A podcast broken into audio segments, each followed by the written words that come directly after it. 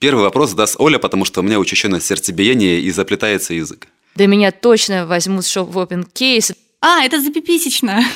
Фу, все, пишем заново. Так, еще раз вопрос про Россию. Ладно, хрен с ним с Меладзе, поехали дальше. Что может знать Москва о проблемах региона? А я порву этот медиамир. Про добро арт. Самый добрый подкаст о людях. Мы поэты. Назар Колковец. И Оля Жданкина. Путешествуем по миру творчества, чтобы найти ответы на самые главные вопросы о добре. Мы слушаем удивительных людей, читаем истории, говорим. Мы вместе с вами здесь и сейчас собираем Лигу выдающихся доброделов.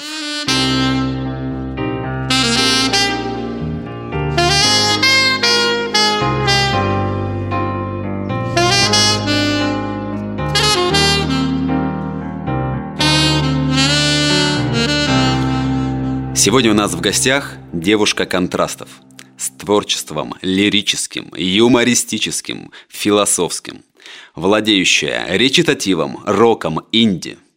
Встречайте, певица, музыкант, поэт, ютуб-блогер Екатерина Яшникова. Катя, привет. Привет, ребята.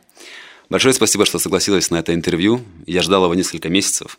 И первое, что я хочу тебе сказать и спросить, это как тебе удается писать и исполнять такие песни, над которыми я, тридцатилетний, небритый мужик, отец и предприниматель, реву как ребенок. Я сейчас, конечно, про песню «Вернуться». Но я думаю, что я в душе тоже тридцатилетний мужчина с семьей, да, с, не знаю, долгами и кредитами. И вот я пою о себе в каком-то плане. Наверное, поэтому и получается. Я сразу понял, каким Катя меня представляет до конца. Как бы с долгами и кредитами, спасибо. Но бритым. Она ничего не сказала про это. Так что ты красивый. Да-да-да. Но не так себе. Просто наш подкаст начнется с моего признания в любви к Катиному творчеству, потому что с того момента, когда мы с тобой познакомились на благотворительном концерте Лиги Вары, я там включал тебе фонограмму, какое-то там сопровождение. Песня была как раз «Вернуться» и «Миноры». Мне очень понравилось, я прям uh-huh. погрузился в эти мелодии и в тексты, ну, это звучало очаровательно и волшебно. Потом начал слушать твои отдельные треки, альбомы. Спасибо. Тебе спасибо. Начал слушать твои треки, альбомы и погружаться все больше и больше в мир твоего творчества. А потом уже альбом, книга, клип. Каждый твой новый творческий артефакт цепляет меня и трогает. Твои дуэты там с ребятами, не помню название группы, к сожалению. Как группа называется?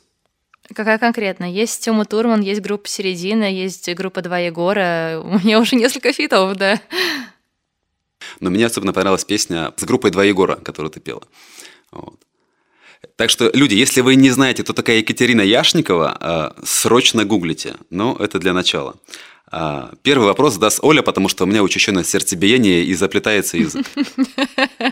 Ну, мы обычно начинаем с разговора об, ну, о госте, мы говорим, ой, ну вот откуда вы родом, ну, чтобы как-то разговорить, Назар говорит, выкладывай секрет своей гениальности. Но мы начнем, знаешь, с такого слайда, расскажи, пожалуйста, о себе, откуда ты родом, что считаешь основной своей деятельностью? Ну, я родилась в Москве в начале девяностых, не помню, как было тогда, но говорят, непросто. Я кто-то по жизни, да, как спрашивают иногда. Ну, я думаю, что если в глобальном смысле, то я творец, я творческий человек, и в самом начале своего творческого пути я себя именовала очень творческим психологом, и думаю, до сих пор я являюсь им. Хоть и я уволилась с работы в мае, и сейчас я занимаюсь только музыкой, но иногда периодически ко мне все равно обращаются люди на индивидуальная консультация. Я же, в принципе, по образованию психолог. Вот, клинический психолог, практикующий психолог и так далее, психолог-консультант. Поэтому иногда не рекламирую себя совершенно никак. Это, видимо, чисто сарафанное радио от бывших клиентов идет. Вот, иногда беру себе новых клиентов. А так, в целом, я занимаюсь музыкой, занимаюсь также поэзией чуть меньшей степени. Ну и вот, наверное, и все. Пока что так. А что ты закончила по психологии? Я закончила факультет психологии в нашем главном московском вузе эм гэ у. Я прям даже боюсь угадать, что с красным дипломом. Ну да, да, все так. Собственно, да, в песне о себе об этом очень-очень подробно поется, там об этом тоже есть данные, так скажем. Все песни, которые ты пишешь, они про тебя, то есть ты пишешь о себе, или бывает что-то такое, типа о лирическом герое, там не принимайте всерьез? Очень-очень редко бывает лирический герой. Например, песня «Доширак», там звучит песня от лица, нет, обращенная к человеку, мужчине, опять же, вот, у которого, скажем так, сложная жизненная ситуация. Вот, так что это нереальный персонаж абсолютно. А так, в принципе, большинство песен, да, обо мне, либо о очень близких мне людях. Скажи, пожалуйста, Кать, со скольки лет ты вообще пишешь стихи, когда были первые твои э, стихотворения? Ну смотри, в целом, если говорить о писательстве стихов, то писать я начала их с первого класса, то есть ну, сколько там было, около, около семи лет. А сочинять я начала их в три года.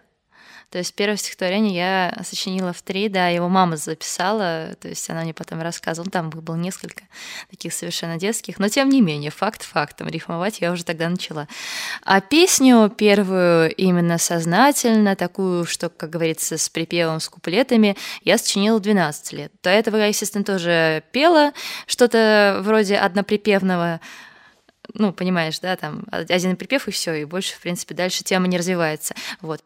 Отвечая на вопрос, то это три, семь и двенадцать лет. Вот, на самом деле периоды. Очень круто, что ты четко помнишь возраст. Ну, это прям многие, мне кажется, не помнят. Ну, кажется, mm-hmm. там в двенадцать-тринадцать или там типа того. А тут точные даты. Просто если говорить про три года, это просто мама говорила, вот, семь лет, ну, первый класс, скорее всего, это примерно этот возраст. А двенадцать, да, я четко помню, потому что, ну, я помню, когда я первый раз пела эту песню своей подруге, и она тогда у меня оставалась на даче, вот, поэтому как-то это совместилось. Поэтому я помню точно возраст. Это неинтересная информация, так просто для вас. Ну, нет, почему интересно, спасибо. Что важнее для тебя, музыка или слово? Для меня слово, абсолютно точно. Я текст-ориентированный исполнитель, и поэтому очень скрупулезно отношусь к написанию текстов. Для меня крайне важно, чтобы в них был заложен, во-первых, естественно, смысл, какой-то посыл, эмоциональный в том числе. И, в общем, да, если говорить о себе, то я даже, в принципе, когда слушаю чужую музыку, если мне не нравится текст, мне будет сложно слушать дальше. Я знаю, что ты также пишешь песни на чужие стихи. Ну, это видно по твоему последнему альбому, и э, в книге очень классно раскрыто. Э, скажи, пожалуйста, как происходит угу. выбор стихотворения? Наверное, он начинается прежде всего с поэтов, в том плане, что я не буду выбирать классика или современника, которого не люблю, ну, чьи стихотворения мне не, не близки, не нравятся. А потом, можно сказать, у меня в голове рождается мелодия, она еще такая не точная, не четкая, но я уже ищу под нее какое-то стихотворение у поэта. То есть так произошло, например, с Бродским, так произошло с Маяковским.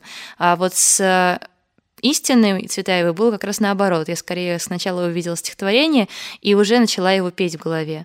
Вот. С Борисом Рыжим, по-моему, тоже произошло именно так. То есть я прочитала стихотворение, такая, о, я вижу в этом стихотворении музыку. Я ее еще и слышу. И практически сразу же смогла напеть, пока читала. Очень интересно, получается, подход бывает разный. Но это да, круто. Да, абсолютно. То есть нет какого-то закона. Нет какого-то абсолютно точного это правила. Творчество. Да, да, да, это именно творческий, творческий полет. Вопрос такой с подковыркой. У тебя есть современный любимый поэт из ныне живущих? Ух. Ну, не считая Назара Колковца, мы сегодня обсуждали. Слушай, очень сложно сказать, потому что прям такого, чтобы меня, как говорится, перло от каждого стихотворения. Ну, нет, нет, я не могу так сказать. Есть несколько поэтов-современников моих, даже ровесников, наверное, или чуть старше, кто мне нравится и чьи стихотворения я читаю. Да, это... Нужно назвать по фамилиям? Да. Было бы классно, да. Нам интересно. Хорошо. А, мне нравится... Илья Савицкий или «Белый всадник». Мне нравится «Арс Пегас».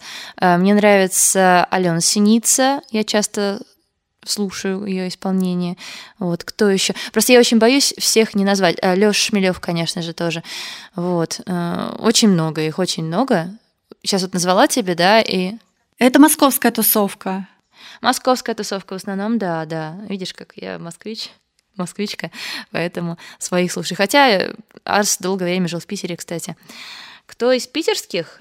Евгений Диаконов мне нравится из питерских. О, да, он Евгений хорош. Шикарно, да. А как ты считаешь, вообще поэзия в Москве отличается от поэзии в Питере? Ну, потому что ты же тоже в Питере бываешь, слышишь, видишь, наблюдаешь это все. Um... Знаешь, я очень давно уже не тусуюсь с поэтами, то есть раньше это было гораздо чаще, сейчас крайне редко, только если меня куда-то пригласят, и сама я не слежу за событиями сознательно, ну как-то так получается, само собой, больше сил, времени, внимания отдаю музыке. Поэтому трудно сказать, есть ли какая-то разница. Для меня как таковой разницы нет особенной. Для меня, наверное, разница только в том, что в Москве такое ощущение, что движух больше, чем в Питере. Но, наверное, это исключительно потому, что я живу в Москве, и поэтому за ними легче наблюдать. Хотя, может быть, это так и есть. Вполне, вполне. Ну, я думаю, это история и феномен, когда ты находишься внутри этой структуры московской, и у тебя больше угу, прилетает именно. Оповещений. Ну вот. Да. А, хорошо. А как ты относишься к термину «ресурсное творчество»? Вот сейчас многие плюются сразу, некоторые выходят из чатов после услышания этого термина. А твое отношение к этому? Можешь ли ты себя отнести к ресурсному поэту, ресурсному исполнителю? Раскрой мне, пожалуйста, этот термин, как ты его понимаешь?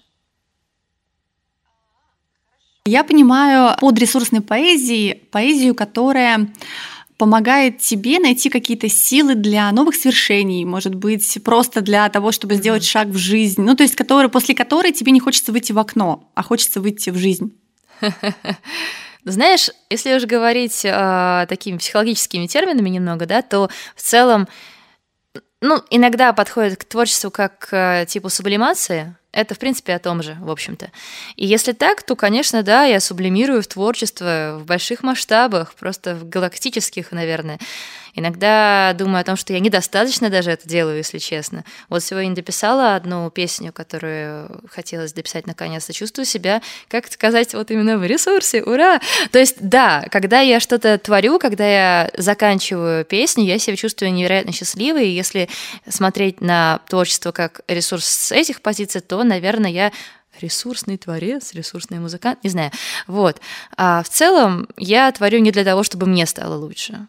Если что, я, наверное, в большей степени творю для того, чтобы другим стало лучше, потому что я понимаю, что те темы, которые я понимаю, они достаточно жизненные, они имеют место в бытии других людей, поэтому, скорее всего, когда они услышат эту историю, услышат эту песню, да, они почувствуют, о, это про меня, это обо мне, как мне это знакомо, и, ух, кажется, немножечко стало полегче. Я готов поддержать тебя и сказать, что я точно твое творчество и песни, и поэзию отношу к ресурсному, потому что даже однажды я написал тебе Катрена, его отправил, когда нету сил и мой дух на мели, или от злобы тянусь к Калашникову, во имя ресурсов, добра и любви врубаю погромче Яшникову.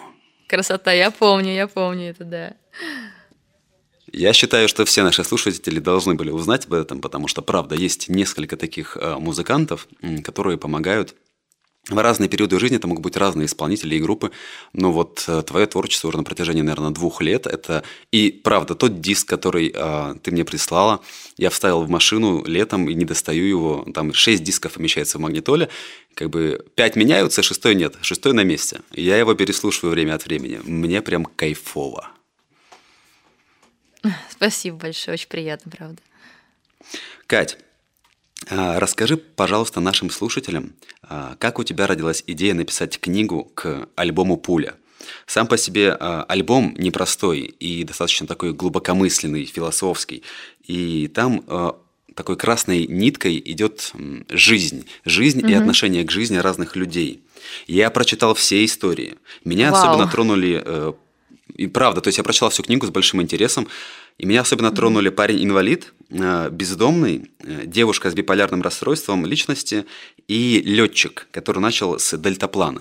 Угу. Ну вот ты, пожалуйста, расскажи, как в целом родилась эта идея, концепция, альбом плюс книга, но ну, это очень мощно.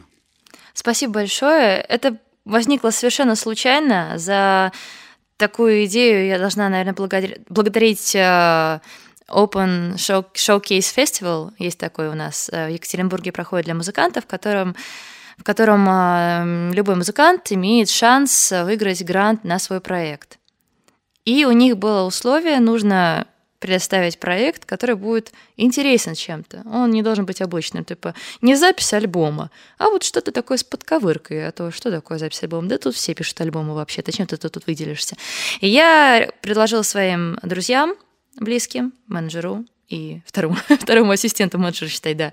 Ну, в общем, предложила своим друзьям, говорю, ребят, давайте с вами соберемся, потому что я пытаюсь что-то придумать, у меня ничего не получается, ну, то есть вообще никаких мыслей. Побрейнстормим, да. В общем, попробуем все вместе какие-то идеи просто накидать. И вот мы встретились, сели на три часа и просто, знаешь, кидали, кидали, кидали разные слова, типа, что у нас ассоциируется со словом «пуля». Буквально так оно и было.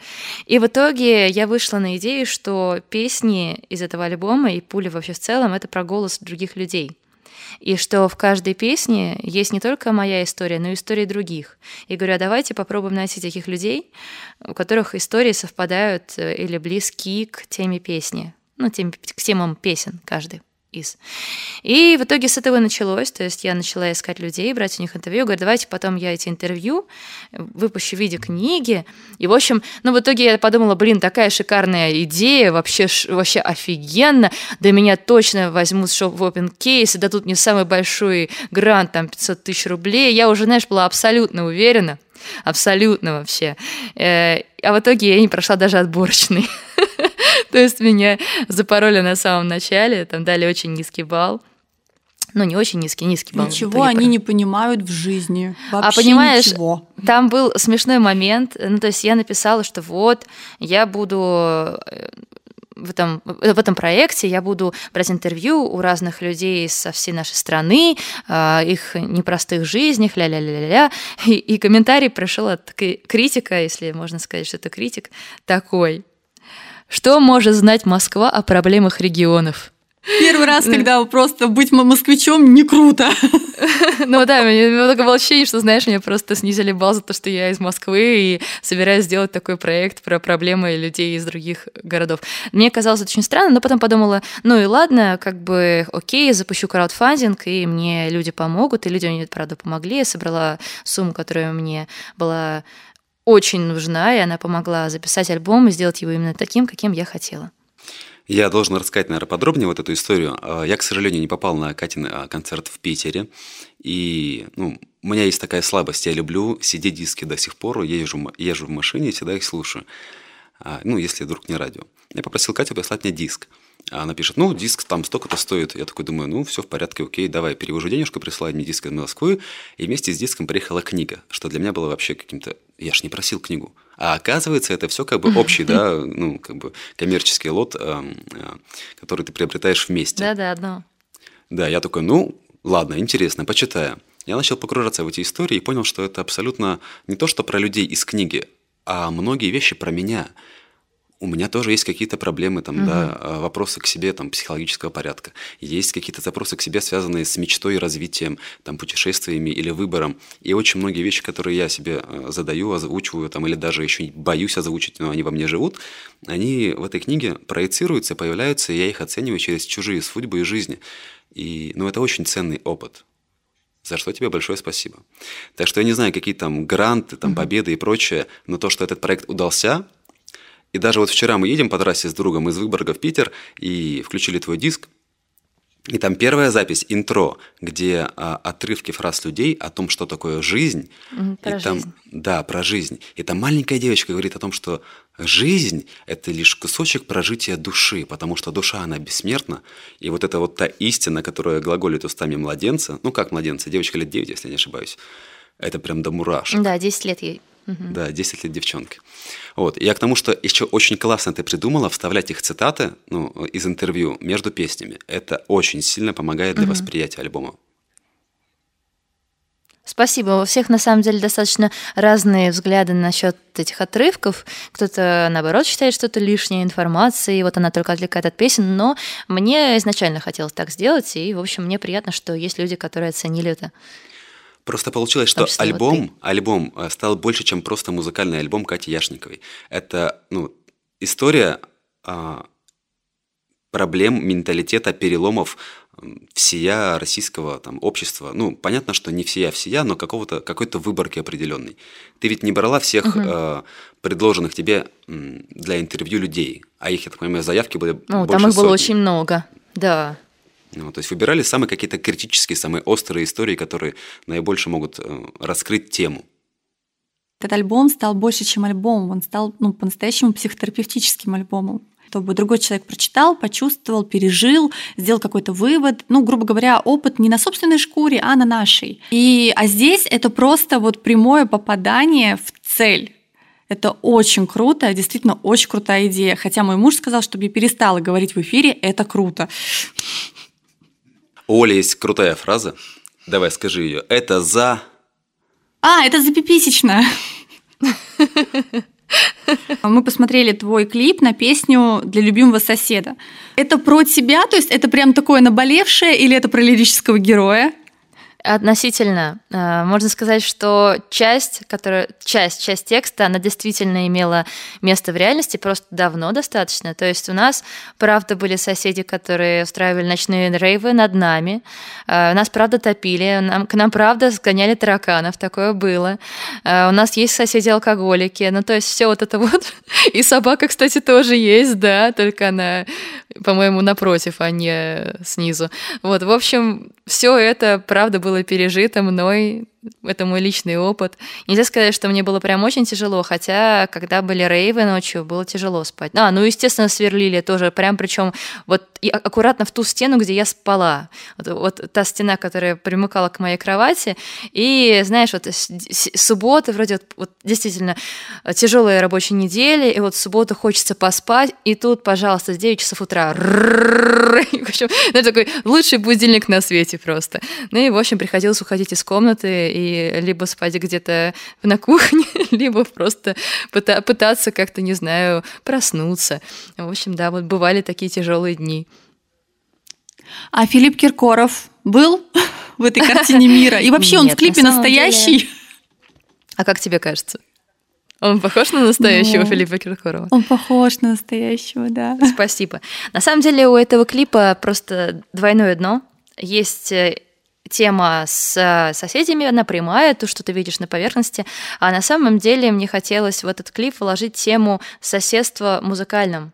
В музыкальном мире, где ты, как музыкант, живешь в огромном доме, в котором тоже живут куча-куча-куча других исполнителей, и, по сути, человек наверху, Валера, это... Пускай это будет Валерий Меладзе со своим количеством неимоверно золотых граммофонов, да, и это символ, знаешь, такой нашей эстрады, которая, по сути, заняла крепкие позиции, не сдает их и не пропускает никого из молодых людей на сцену эстрады. Вот такие вот проблемы. И лифт, который показан, это, по сути, тот же карьерный или социальный лифт, не знаю, как правильно выразиться, в котором ездят разные представители субкультур. То есть это музыкальная субкультура, если присмотреться, там, как мы их называли на съемках, были панки, были коржи, э, ребята из Мутабора, вот, и кто-то еще каждый раз забываю, боже мой. Она звезд золотого граммофона, конечно, на эти там пять лет работы в отелях насмотрелся, дай бог. И как бы Меладзе оказался одним из самых благоприятных, воспитанных и достойных мужчин. Ну, поэтому для меня это не конкретно он, а скорее, знаешь, такая символ, символ всей эстрады. Все я. Вот. Ну, да. Я к нему тоже никаких претензий не имею, если что, Назар. Вообще нет. Да я, я и не думал, что ты имеешь. Просто, да, пример хороший. Он, правда, качественный пример российской поп-культуры. Вот mm. у меня к нему претензий в плане музыкальной ну, нету, потому что он mm-hmm. до- несет достойный музыкальный контент. Ладно, хрен с ним, с Меладзе, поехали дальше. Да просто Валера это всегда так. Во-первых, как пришла идея вообще снимать клип? Насколько сейчас клипы популярны? Почему захотелось? И это же достаточно крупное финансовое вложение. То есть видно, что очень качественная работа. Как это все тебе удалось и, и зачем? Хотелось. Я когда написала песню, я услышала, точнее, как ее в итоге сааранжировали, свели, что в итоге получилось из этой идеи. И мне настолько понравилось, что я сказала: ребят, я не хочу выкладывать песню без клипа. И она в итоге ждала два года. То есть я ей написала сильно-сильно-сильно заранее. Да, да, ей уже два года, ребят. Просто я никому не показывала на нее, не рассказывала о ней. Вот. И, ну, можно сказать, все это время, все эти два года, я искала ком- команду, я искала режиссера. Я думала над сценарием и искала того, кто сможет его развить. То есть у меня была идея, и мне нужно было найти человека, который смог бы развить эту идею до нормального сюжета. Вот. И, в общем, да, это получилось очень дорого. Получилось дороже, чем я пред... изначально предполагала. Не буду говорить, сколько, но очень дорого. И, ну, в итоге мне пришлось взять долг. Вот. И я, наверное, буду его отдавать в течение... Посмотрим, если я стану известна, то, наверное, быстро его отдам. Вот. А пока примерно три года, наверное, понадобится, чтобы его отдавать. Ничего себе! Я надеюсь, ты не матом сейчас хотел сказать? Нет, я не хотел сказать матом. Я понимаю, что этот клип выглядит... Ну, я не знаю, сколько ты заплатила, но мне кажется, mm-hmm. что это больше, чем полмиллиона рублей, то есть за всю эту работу. И я понимаю, что это нормально, такой кредит на три года, по большому счету, как раз вот и mm-hmm. получается. Не суть важна конкретная цифра, но понятно теперь, насколько ты с душой и с какой ответственностью подошла к этой работе. Это достойно. А есть какая-то уже обратная, обратная выгода, скажем так? То есть вот ты его запустила и... Дальше волна поклонников, волна писем с деньгами. Ну, Муз-ТВ и эм ти ви да, хотят да, купить да, да, этот да. клип в ротацию. Писем с деньгами, это круто, конечно. Но этот клип вышел в ротацию в эм ти ви, Муз-ТВ нет. Не знаю вообще про этот канал, я его и не смотрела. Точнее, я его очень редко смотрела по телевизору, когда он у меня был. Вот, поэтому сейчас ничего не могу сказать про этот канал. А так, пока нет отдачи прям такой огромной. То есть это... Я изначально понимала, что съемка клипа — это дело убыточное в моем случае, потому что я не популярный музыкант, неизвестный, и количество просмотров у меня будет гораздо меньше, чем у... известных музыкантов, которые выложили свой клип примерно в то же время. Вот. Поэтому я смотрю в дальносрочной перспективе, что, возможно, когда-нибудь от этого клипа что-то накопится, пойдет, какой-то эффект будет. Пока особо нет. Ну, конечно, понятное дело, новые слушатели после него появились, но если сравнивать песню для соседа и песню о себе, то феноменально, но с песней о себе гораздо больше людей пришло ко мне новых. Хотя на нее я практически не тратилась. Да, клип снят был на бюджет ноль рублей. У тебя есть клип на песню о себе? Да, у меня есть клип на песню о себе, который стоил мне ровно нисколько.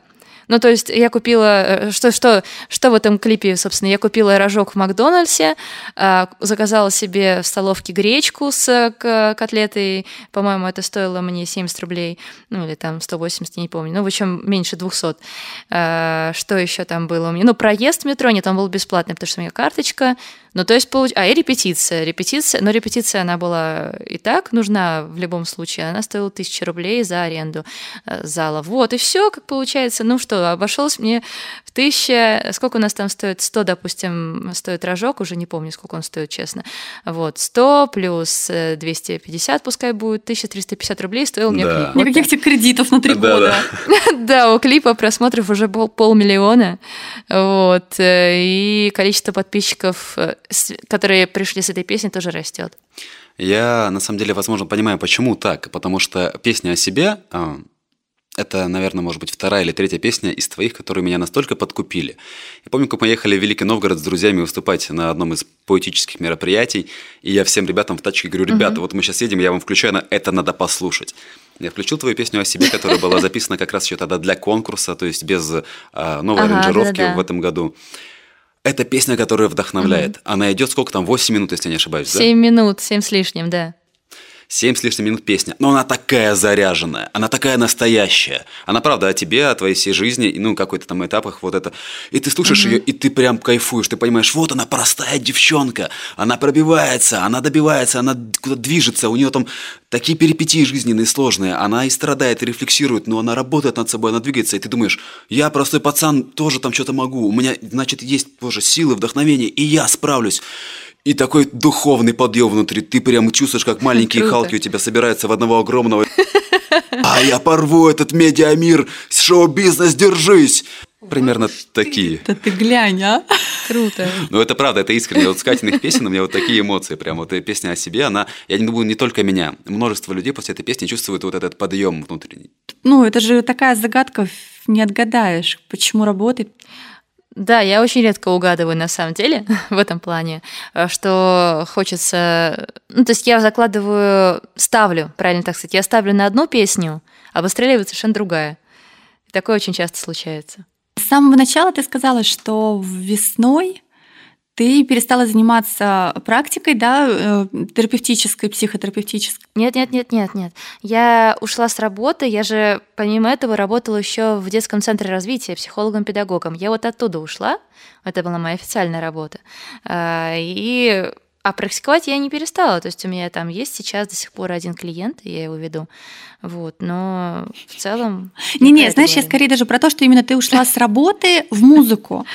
Да, все верно, все верно. То есть, э, по сути, изначально музыка была моим хобби, потом это хобби начало приносить мне прибыль, потом в какой-то один прекрасный момент я поняла, что музыка приносит мне больше, чем моя официальная работа, и, в принципе, она даже покрывает эту работу. То есть, если бы работы не было, в целом ничего бы не поменялось в моей жизни. Получилось, что осталось бы, наоборот, больше времени для музыки. Я подумала, ну что ж, видимо, пора мне уходить. Я изначально, даже когда приходила на эту работу, я говорила своей начальнице, это моя же однокурсница, кстати, говорю, Алена, ты же понимаешь, что я здесь не навсегда, что я рано или поздно уйду. Она говорит, да, да, я понимаю. И вот у нас был момент, когда я сказала, что, Ален, ну вот, собственно, и пришло. Валера, настало твое время. Ален, да, настало время.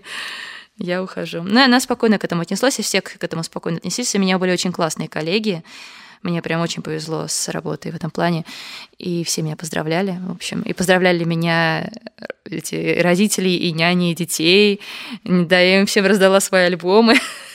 Как, говорю, вот, вспоминайте, ставьте своим детям. Да, по-моему, пять песен о любви всем раздала. Вот. Кто-то даже успел мне сказать, что очень классный альбом, что дети под него танцуют. В общем, было очень мило. Если еще рассматривать такие вещи не только как добро-зло, но как хорошо-плохо. Как ты считаешь, вот в современном мире литературы, поэзии и музыки, что сегодняшний день хорошо, а что плохо? Это же, ты понимаешь, что это очень субъективный вопрос, правильно?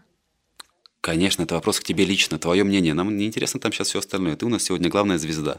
Рассказывай. Давай конкретнее вопрос, потому что во всем мире творческом это, конечно, сложно, очень сложно сказать. Не, давай про Россию. Ну, просто про, про Россию. Россию.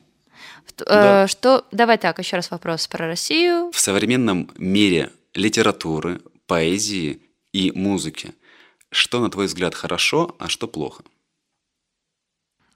Я сейчас дам тебе достаточно странный ответ. Я думаю, что в современном мире музыки, литературы и в целом искусства хорошо... Нет, начнем с плохо. Плохо — это информационный переизбыток, а хорошо — это информационный переизбыток. Отлично, отлично, правда. Ты чертов гений. Очень важный вопрос. Очень важный вопрос, очень короткий ответ, буквально одним словом. Что для тебя добро? Коро... Одним словом? Ага. Ну, ты, конечно, дала мне вопрос. Сейчас подумаю. Проходит полчаса. Так, сейчас, сейчас, сейчас. Блин, одним словом сложно сказать. Ну, двумя. Давай одним предложением. Ну, наверное, из категорического императива подойдем, да, что добро — это то, что я хотела бы чувствовать от других по отношению к себе. Синонимично ли это тому, что добро — это то, что ты хотела бы дарить другим людям? Конечно, я же живу именно этим законом, то есть поступая с другими так, как хотелось бы, чтобы поступали с тобой. И Кто из этого сказал? Все истекает. Ну, в целом, вообще, это у Канта было, просто там звучало совершенно не так, это просто на более обыденный язык переводя, так звучит. А, Кать, мы не просто так тебя пригласили и позвали. Дело в том, что мы с Олей в нашем подкасте преследуем огромную миссию. Мы собираем Лигу выдающихся доброделов. Правда, он помпезно это говорит вообще? Очень, очень. Я говорю, практически как название кинофильма. Ну, если пока вот вообразить, да, что такая лига существует, что это лига людей, которые, ну, соответственно, творят добро своим творчеством и так далее, кого бы ты хотела там еще встретить из ныне живущих? Сложно сказать, потому что нужно всегда относиться осторожно к людям, которые говорят, что я несу добро, я несу добро. Угу. Я вот хрен знает, что несу на самом деле. Но всем нравится. Ну, нет, не всем, конечно же, ты что? Нет, есть люди, которым прям категорически не нравится мое творчество. Я однажды даже, там был человек, который высказался, что, говорит, мне вообще не понравилось ничто, ни одна песня не зашла. Я решила зайти к человеку на страницу, посмотреть, что он слушает. И оказалось, что он слушает м- какую-то электронную музыку, которую я вот не могу вспомнить название. Знаешь, такая очень э, одна... тонная, медленная, не лаунж, а вот что-то типа транса. Я такая, а, ну, в принципе, mm-hmm. понятно, почему тебе ничего не зашло, потому что ты вообще, в принципе, слушаешь совершенно другой жанр, и, в общем, все ясно. То есть есть просто люди, которые действительно не настроены на эти частоты музыкальные, да, если так можно сказать. Поэтому очень сложно сказать, кого бы я посоветовала. Это, знаешь, вот реально, как Фаберлик или Орифлейм, посоветуйте кого-то, к кому мы можем обратиться. Посоветуйте друзьям. Не-не, но мы же не нас просим посоветовать, а именно Нет, просто я... вот я бы хотела, чтобы там был Филипп Киркоров, допустим. Ну, это нет, я сейчас конечно, условно, нет. да, просто. А, ну, угу. я думаю, я думаю. Антон Лапенко, безусловно. Это человек, который прям вот светлый-светлый для меня. Из тех, кто ныне творит, что-то придумывает. Да, спасибо большое. Батон. Вопросов очень много, но вот. Мы тебя отпустим покушать. Спасибо, Спасибо. тебе огромное, что ты согласилась. Никогда нас так сильно не благодарили, так искренне. Я просто так люблю есть, вы не представляете. А когда ты не ел целый день, ну как с двух часов, это прям, да, чувствуется необходимость острая. Вообще, Кать, просто человеческое большое тебе спасибо. Мы бы тебя сейчас с удовольствием заобнимали. Твори, пиши, пой и давай, жги, насколько ты можешь. Это, это классно, это ценно. И Питер тебя всегда ждет, всегда-всегда. Спасибо большое за то, что слушаете наш подкаст. Нас радует количество подписчиков. Лайки, репосты, подписывайтесь на наш Инстаграм и ВК. Пишите комментарии, предлагайте новых гостей или пишите, почему вы сами хотите стать нашим гостем. Эпизод подготовлен в рамках проекта «Цикл подкастов «Слушаем, читаем, говорим» Центра «Мир да Лад», реализуемого с использованием средств гранта президента Российской Федерации, предоставленного президентским фондом культурных инициатив. Thank you.